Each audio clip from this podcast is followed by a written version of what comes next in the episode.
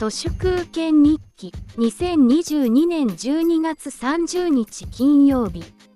今年最後の燃えるゴミに向けた早起きで8時起き。ゴミの全然でない生活のためにもプラスチックフリーになりたいですがダイソーの売り物の多くが石油からできていますよね。スパークジョイこんまりメソッドが米国で人気になったのも中国からコンテナで成形された石油のゴミがリーマンショック以降の10年間で大量にアメリカ合衆国に流れ込んだからだと思います。だから中国からプラスチックの輸入を禁止すれば美しい国日本に戻りますよ。ごくごく普通の日本人、所得の中央値は440万円。その彼らがついに、その片目を覚ましたのが、2022年だったのではないかと思います。彼らはいつから両目をつぶって眠ってたのかといえば、リーマンショックの後、第二次安倍政権の始まった2013年くらいからガーガー眠っていたのではないかなと思います。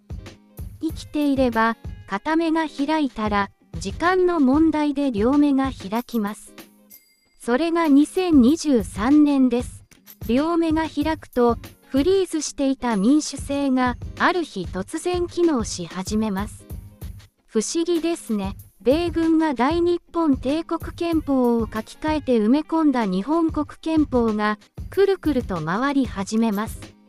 あなたの身の回りの清和会、すっかりだんまりを決め込んでいませんか？来年は、ふっと気がついたら、あなたの町の清和会は、もうそこにはいないと思います。少しずつ、政治屋さんがインターネット的なヤバいポピュリズムに移ろいでいくでしょう。ガーシーとか中条きよしが、じゃんじゃん政治屋さんになります。来年はきっと、財政、金融ダブルクライシス、からの満州国2.0の土台が壊れます。リーマンショックをファイナンスした中国がようやっとぶっ壊れます。中国の地方都市はすでに破綻しています。中国の地方公務員は給料をガクンと減らされ、コロナとバブルの破綻で需要と供給が蒸発しています。中華共産主義の行き詰まりです。中国が破綻すれば、もはやそれをファイナンスできる強国も、世界の枠組みもありません。ドルが暴落しそうです。世界史的な大恐慌の中で、自民党が割れてなくなるかもしれません。電通も大英のように、生きているのか死んでいるのかわからない幽霊みたいな会社になると思います。リニア新幹線、寝言は寝てから言え、となりますし、楽天モバイルの失敗も如実に表に出てきます。